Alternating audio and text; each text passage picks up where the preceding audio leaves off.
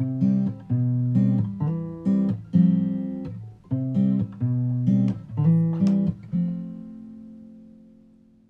right. We're here. Okay. Is that chocolate on your face? Do I? Like right here on the other side. Yeah. Yeah. I'm very on brand tonight. I was like, I don't remember you having like a freckle or a mole right there on your face. It's fine. We're gonna start over. Yeah. We uh we gotta start over. Hi. Hi. How are you? I'm good. Welcome to episode 31 of Millennial 31. Poets Society. Mm-hmm. I'm your host, Emily Klein. I'm Marguerite Virginia, your other host. and we've got mouths full of cookies. Mm-hmm. We used Joanna Gaines's recipe for chocolate chip cookies last night. Well, Emily did mostly. Yeah, I, She but made like, cookies. yeah, Amanda read it to me though. yeah, and that's right. I'm eating it. You had nothing to do with it. I've been eating the cookies you made, my cookie dough, Amanda's right. cookie dough. it's all good, good times. Uh, Fun stuff. it's a really good chocolate chip cookie recipe if you want it. Um, yummy. But yeah, we really had a good time with that. They're pretty delicious. Mm-hmm. What have you been up to? Oh, good. Well, um, I started going back to the gym this week, which is cool. Cool. Yeah. Uh, two days going strong. Hey, how do you feel? Sore. Good. What kind of good. stuff are you doing? Um, the usual. Very know. interesting been, for our uh, listeners. Like cardio and um, then like circuit stuff. Today I did shoulders. ouch, So, those are the worst. hmm Do you use the Smith machine at all? I don't really use the machines much. The Smith, the Smith machine, the one that has like the barbell, but it's like assisted on the I track. hate that. I don't use it. I, I- hate the Smith machine. I have just started using it, and it is the worst, but also the best because then I don't have to balance the bar as much. But that's the point. I know, but I, my shoulders aren't strong enough, and it like hurts because I'm so new to lifting. So that Yeah, I just I don't like it because it doesn't like account for your natural body movement. Like you have to you go have to like be straight, up and down, and which is good be- for your form Not necessarily. if you do it right, right? Not necessarily. I mean, our bodies are all different, so, So- you're not gonna be like So there's a different machine then. It's also a Smith machine, but it's the one that's on like two tracks. So it's not just strictly straight up and down, but it's also on a track on the bottom so that it can bend and move. Like you could bend all the way forward with it mhm. and come all the way back with it because it has you have this like the Yeah. full tracks weight uh, range of motion. yeah. I really like that one. Well, then yeah, that would make sense. Yeah, but I think those are the newer ones, and yeah. It's stupid because I, yeah. I've never used one of like those. that's not your body doesn't just naturally like yeah you want to have good form but even if you have per- like perfect form you may like because of the length of your legs and like whatever like your body's potentially going to move forward or backward a little bit from how it is on the track sure. Well, I really like that one. well So, um, so that's exciting. that's what i've been up to besides um the usual shenanigans. the usual saw got to see my brother again this weekend which was super fun Awesome. we went to this really good um, Cuban place that I've been to a couple times with one of our other friends. Um, and it's just like, I mean, I've only ever been there for breakfast, but they do lunch and everything too. Where is it? The Cuban place? Um, it's it's not Havana Alma de Cuba. No, I know that. Um, but- it's in it's not in the West Village, but like near the West Village. Um, or well, in like near Chelsea, kind of. Um, huh? uh, I'll find it. we'll figure it out. I want to keep it a secret so that then the, it doesn't take forever to get a table at. Sure. because so many people are gonna. Oh, it doesn't start with a. Um, uh, it's Coppelia, um, and it is at. The, it's really good. It's like really reasonably priced too, which is really cool. Um, and like I got there at like 12, 15, 12, 30 on a Sunday, and I didn't have to wait for a table. Like I just walked in and was like, table for two. Huh. Um, it's uh, West 14th Street. but off yeah, like off the three train. Cool. We should go sometime. I went with Kayla twice. Nice. Yeah. Well, So anyway, that's fun great. place, and we just spent all day together and went to Chelsea Market and Yay, then drank time. wine, and it was good. Good. How, what What are you up to? Oh, not much really. Um, also the gym. um, and uh, Adulting. you know, I'm making soup as we speak in the Mhm. crock pot. what kind of soup? Creamy tortellini and sausage soup. Mm. It's delicious. It's a Klein family staple. Oh, Um, I don't know. I think my mom found it on Facebook a couple years ago, and it's just been something that we have made ever since. It's so good. I feel like your mom is always posting recipes on Facebook. Yeah, I- everything, I- finding recipes. She is. I tried to explain to her that that's what Pinterest is for. She's But- like, no, but that's Facebook. and she like she'll use Pinterest maybe sometimes, but That's she's really like funny. Facebook is where I go for the recipes.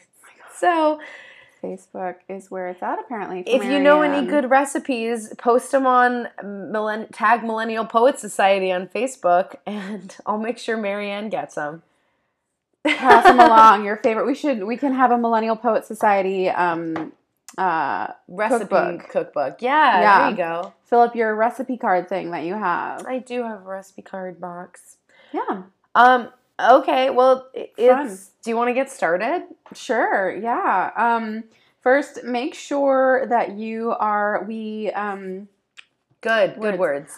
Make sure that you send us on over some of your work and everything for our Who's to Say episodes. Uh, if you are just joining us recently, we finished, wrapped up season one um, a few weeks ago now, like a Yeah. month ago, maybe, About a month ago. um, of season one of Who's to Say, which are our mini episodes where we feature unpublished or self published poets.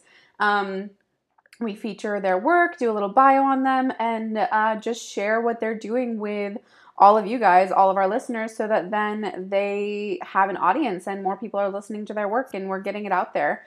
Um, we're, I mean, we're both artists and we write, um, and we know it's important to get feedback, but then also just to know that people are out there listening to our things. And so we want to provide that for all of you and for the people who listen. So send on over your things to Millennial Poets Society at gmail.com. Uh, you can find that email address if you go to our Facebook page, uh, Millennial Poet Society on Facebook, or you can search MPS underscore podcast on Instagram and um, and give us a like, give us a follow, watch our story, and uh, click on the contact or email button that's under the bio, and that'll um, just take you right to a um, open up a blank email for you to send on over all your stuff. Um, there's also it'll also be listed in the notes of this episode as well. So you've got no excuse. We've made it so easy. There's so many ways for you to find our email address. You can even just DM us on on Instagram if you really want to. Well, Um, if there's a will, there's a way. call so us, beep us if you want to reach us. thank you to those who have already submitted. Season Yes. two is going to be wonderful. It makes us so happy. And if you're like on the fence, or if you've been listening and you hear this message message every week, and you're like, "Ah, but that's not me. They don't want my work." yeah, we do. Yeah, we do. Yeah, we do. Yeah, we do. Just send it. Send it. it. over. just, just send it. Give it to me. Come on, I want it. Yeah, Just exactly. It's so so simple. Just click the button, send it over, and You know what to do. You, you know. Yeah. so thank you. And this is episode 31, so I go first. Mm-hmm. Okay. I have a poet for you this week. Oh, Shocking. do you? Shocking, Is it, I know. Is it a is it a poet though? It's a poet. Yeah. oh, They are a poet. Her, she's a poet. interesting. Yes. Wow, I wasn't expecting. I know. Poetry is like really kind of huh. like a weird. Are we cool? That's is it okay if we like talk about I don't poetry? know. Are you sure? Like, how does that make you feel? I like, is it? I'm feeling it today. Well, I mean, I guess. we're here. Do we like just do it anyway, Just- just, to get it out of our system? Oh, look at my notes. I did a poet too. Oh, Oh, I didn't even. Okay, Oh, anyway, go ahead. That was rough. okay. Um, so my poet this week is Tori Dent. hmm, Have you heard of her? sounds familiar. Okay. Uh, she was a poet, essayist, and art critic. Uh, she was born in Wilmington, Delaware on January 1st, 1958. Okay. Okay, your face maybe. Oh, were you yawning? Yeah. Okay. I thought your face was like, huh. no, that was a yawn. Okay, cool. Um, she was diagnosed with HIV when she was 30 years old. Mm. She was a commentator on the AIDS epidemic, and much of her poetry centers around the brutal realities and emotional complexities of living with a fatal illness. She earned her BA from Barnard College in 1981 and her MFA in creative writing from NYU. Her collections of poetry include What Silence Equals from 1993, HIV Mon Amour 1999, and her final p- collection Black Milk in 2005. Her book HIV Mon Amour won a James Laughlin Award and was a finalist for the National Book Critics Circle Award. According to an article in the New York Times, HIV Mon Amour contained unflinching, geographically deep, um, not geographically, oh boy. I was like, oh. unflinching, graphically oh, detailed that's verse. a different word. Yes. um, accounts of her fight with the disease, the unending medical appointments she endured, and a daily existence lived in defiance of it. Mm. The book of poems was praised by many, even called, quote, one of the great necessary books to come out of the AIDS crisis. Hmm. Throughout her adult life, she lived mostly in New York City and Maine. Hey. Pretty much a goal of mine to like split time between the two. New York City and Maine. Yeah. She married writer Sean Harvey in 1999. Fellow respected poet and friend Adrienne Rich, who did we do Adrienne Rich yet? I didn't. I feel like maybe I did, but I can't I remember. I don't think so. Or maybe I've just mentioned her in a few other like she's a very prominent writer. Wasn't gonna say she, so I Adrian. don't think you yeah. Oh, Adrian. Yeah. The way I'm looking at it, it's Yep. Adrian could be, yeah. Ian and E. Mm-hmm. Um, she said in an interview, Tori Dent teaches us that poetry must speak out of extremity.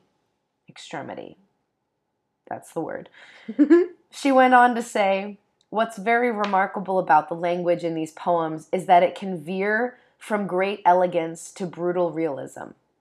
The rele- revelations of the sense of betrayals of her body, disfigurements, infections, and yet the language transcends morbidity as great poetic language can.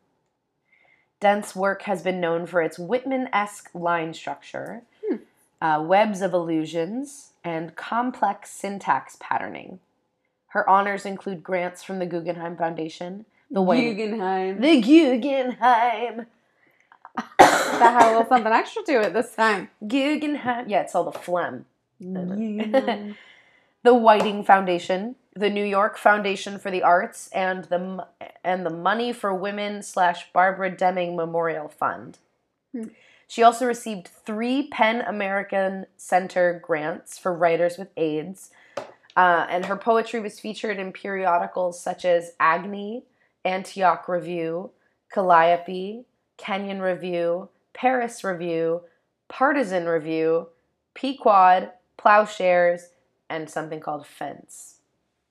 Dent also wrote criticism for magazines including Arts, Flash Art, and Parachute, as well as catalog essays for exhibitions. Hmm.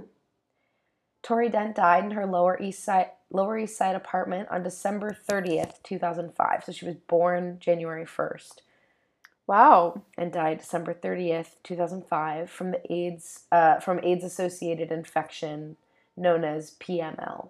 hmm Stanley Kunitz, who we've talked about on here, Yeah. the poet laureate, ex poet laureate, wrote Tori is writing poems from within the siege state of the body. Her language uncoils with such vitality, it would see that speaking, it would seem that speaking were an act of the immune system, a primary means of survival. Hmm. Wow. Super high praise. Yeah. Um, and that's really all there is about her. She didn't like she was a very prominent poet and she Mhm. wrote about a lot of really important things, but she was around for she was writing for such a short period of time that nobody really thought to like put a biography together about her. Interesting. So, um, so that's really all I have.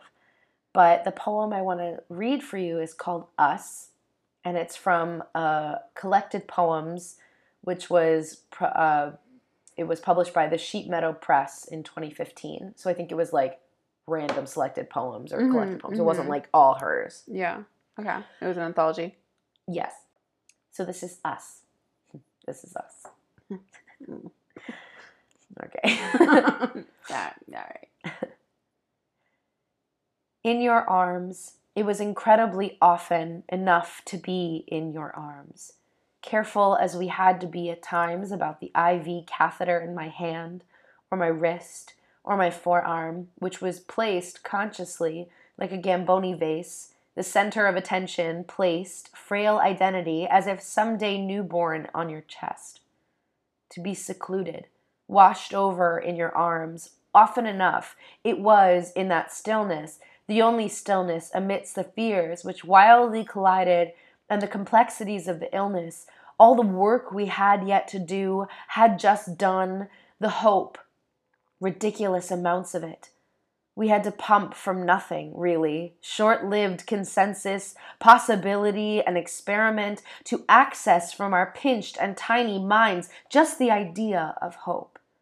Make it from scratch, air and water, like, ma- like manufactured snow, a colossal fatigue, the severe concentration of that, the repetition of that lifted for a moment just above your arms, inevitable, pressuring it weighed down but remained above like a cathedral ceiling, strangely sheltering while I held tightly, while there I could in your arms, only there, the only stillness, remember the will, allow the pull, toe against inevitable ebb. You don't need reasons to live. One reason, blinking in the fog, organically sweet in muddy dark, incredibly often enough it is, it was, in your arms. Hmm. I just really, um, I found a lot of weight in this poem, and um, there was this sense of almost stream of consciousness, um, like all of the the sentences are the where one starts and the other stops, uh, the other begins is um, unclear a lot of the Mhm. time. Um, but it's just it's written in this. So I was sort of going off of like the line breaks, but it is written in a way that's um, it's very rolling and repetitive, um, and it just it had this sense of gratitude to it that I found so so um, surprising Mhm. from a, a woman in her position um, to be talking about something that was clearly just like ruining her life. I mean, obviously, Mhm. um, but to have this gratitude of like, there were some moments though where like, because of this, I got to be super close to you and Right. we got to have each other in a new way and how special that is. Mhm. Um, and so to find that sort of silver lining in Yeah. in a situation like this is is really remarkable. yeah, it truly is. So I found that very moving, Mhm. and um, and I think you can see a lot of what Stanley Kunitz and Adrienne Rich were saying about her writing, um, saying that like it, her her language is so precise, and she chooses each word very consciously.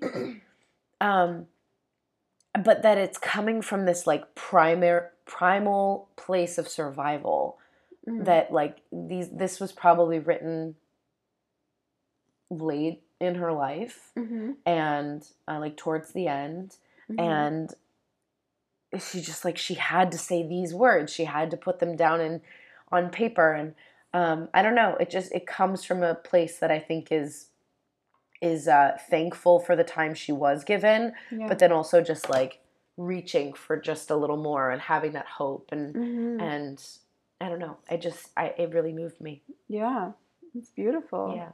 Thank you. Of course. Yeah, so that's um, you know, that's really all I have on her. Awesome. Tori Dent. Well, amazing woman. Yes. Fabulous. Well, thank you for sharing. Of course. And um, we'll take a quick little break and we'll be back with me. A quick break. Quick break. Um, Enjoy your quick break. Quick break. What'd you do on your quick break? Hopefully, Well- listened to us still. With our about- lovely ads.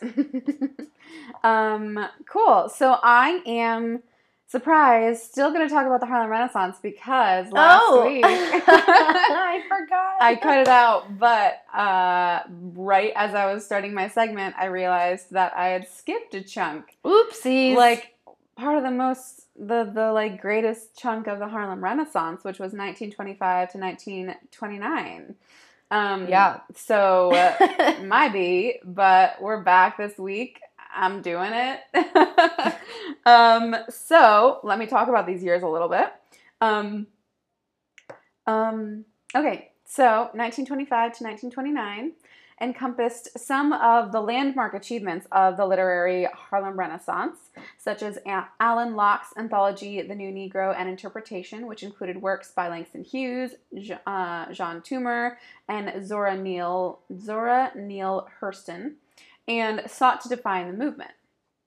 Yet, the economic boom that had allowed African American culture to flourish in the 1920s was about to end. In October 1929, a stock market tra- crash, stock, stock market trash, oh, market. that's what's happening now. uh-huh, uh, crash sparked what is now known as the Great Depression.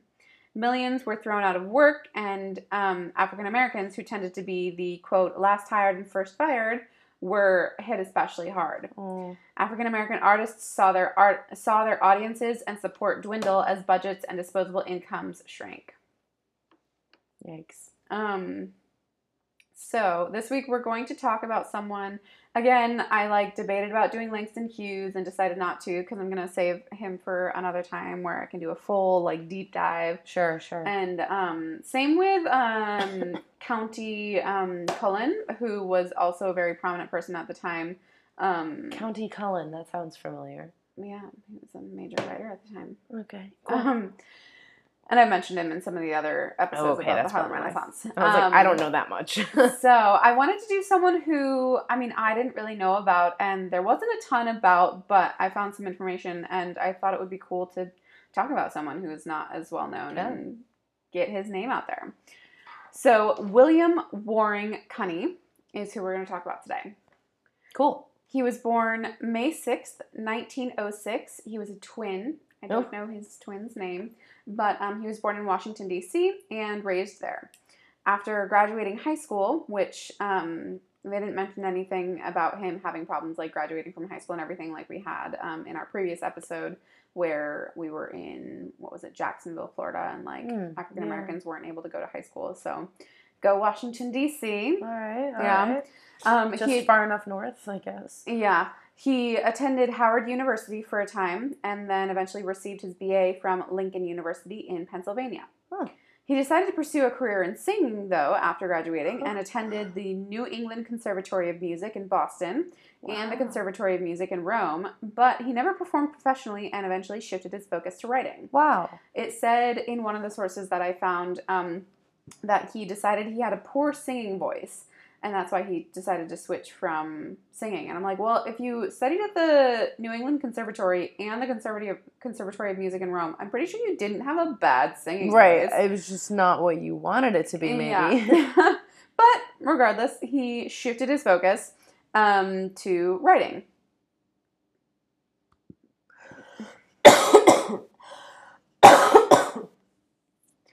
Uh, so his poems were influenced by his musicality, though. Um, they were rhythmic and often written in ballad form or in original forms reminiscent of blues songs. oh.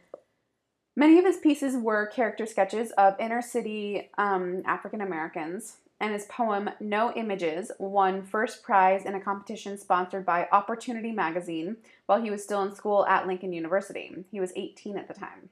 Way to go, man. Yeah. The poem poignantly portrays a black woman's internalization of European beauty standards. Oh. Um, it is widely it has been widely anthologized and remains a significant representation of the basic philosophy of the Harlem Renaissance. The next year, two of his, two of his poems won honorable mentions in that same competition. Um, he was classmates with Langston Hughes at Lincoln University. Wow. And um, yeah, so they knew each other from a young age. And decades later, the two of them co edited an anthology, Lincoln University Poets Centennial Anthology, 1854 to 1954. Um, in the 1930s, several of his poems were set to music by Al Haig and Nina Simone. oh, Nina. Mhm. Mm.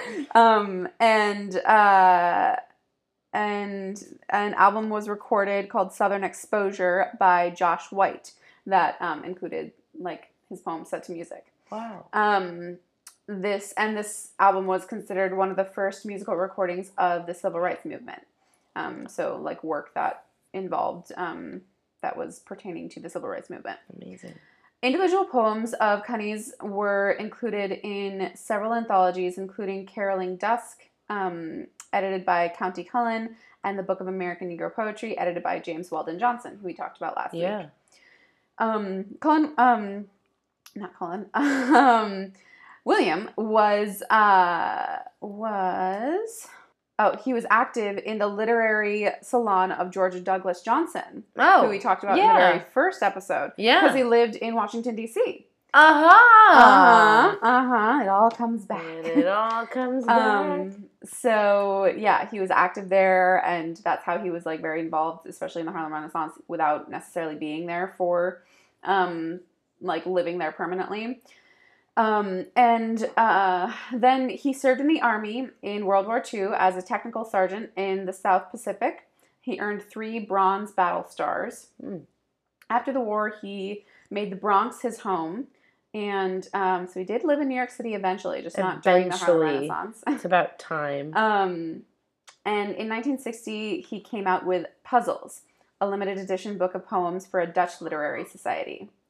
Um, two years after this, so he, so he, up until then, he had never published his own full collection of Right. poems. They'd always been in anthologies, or he had edited anthologies and that sort of thing. Right. But um, he didn't have a full collection of his published. So then, two years after um, Puzzles was published, he withdrew from the public life from public life and um, all contact with his friends, including Langston Hughes. Uh. This was in contrast to the deep friendships, friendships of his early days in DC, when many writers such as Georgia Douglas Johnson, Jessie Redmon Fauset, and Langston Hughes spoke so warmly of his friendship, encouragement, and selfless support of others. So, the cause of his reclusiveness, uh, re- reclusivity, the cause of his reclusivity Yeah. is not entirely known, whether it's by choice or if it was the result of some like post traumatic stress or some other reason. Um, but he receded sort of into his um, own little world, whatever. Um, and his second and final collection was published in 1973 called Storefront Church. Um, So those two collections are like his only collections. They were both published later in his life wow. even though he was like getting acclaim and everything from a young age. Um, although his work ha- was largely forgotten in the U.S. by the 1950s, it was translated into German and Dutch and developed a following in Europe. Huh. Um, and then um, he passed away June 30th in um, uh, 1976. So, again, not much about him either. Yeah. Both of our poets this week, but um, someone that seemed like it people more people should know about and read his work. Especially, it's, I I don't know why.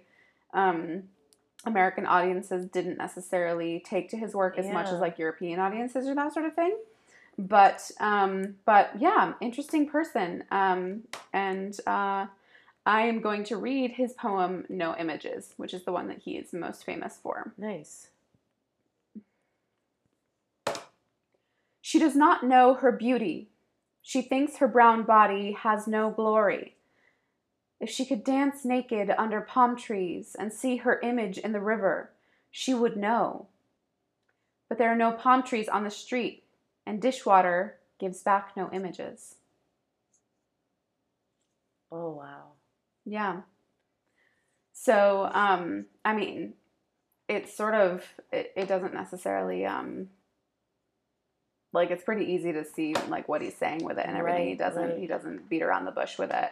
Um, but I just think it's a really and there's a reason that it was it was spoke to the time and people at the time um it resonated with people so much because I mean it was this time the Harlem Renaissance was this time when people were it was sort of an awakening of the African American community and them sort of appreciating themselves and all that sort of thing but it's also like it was it's still a time of transformation so there's still it's people are still looking at themselves in a certain way and sort of looking in the mirror and saying like I don't look look like all these people that I'm seeing on billboards and that sort of thing and having to still work through those image issues and the way that things are being presented to you it's like right.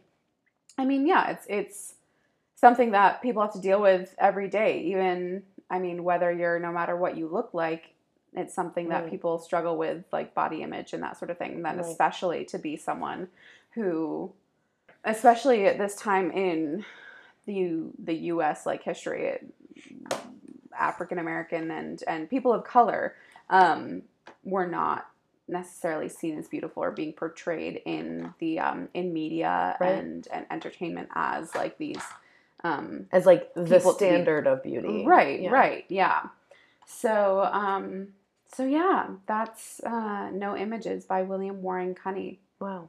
really beautiful poignant poem Yeah. Very direct, like you said. mm-hmm mm-hmm I really like that. Right.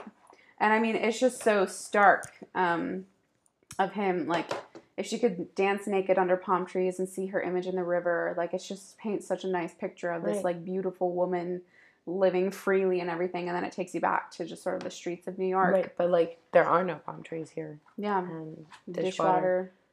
doesn't, dishwater doesn't give anything back. Yeah. Yeah. Yeah.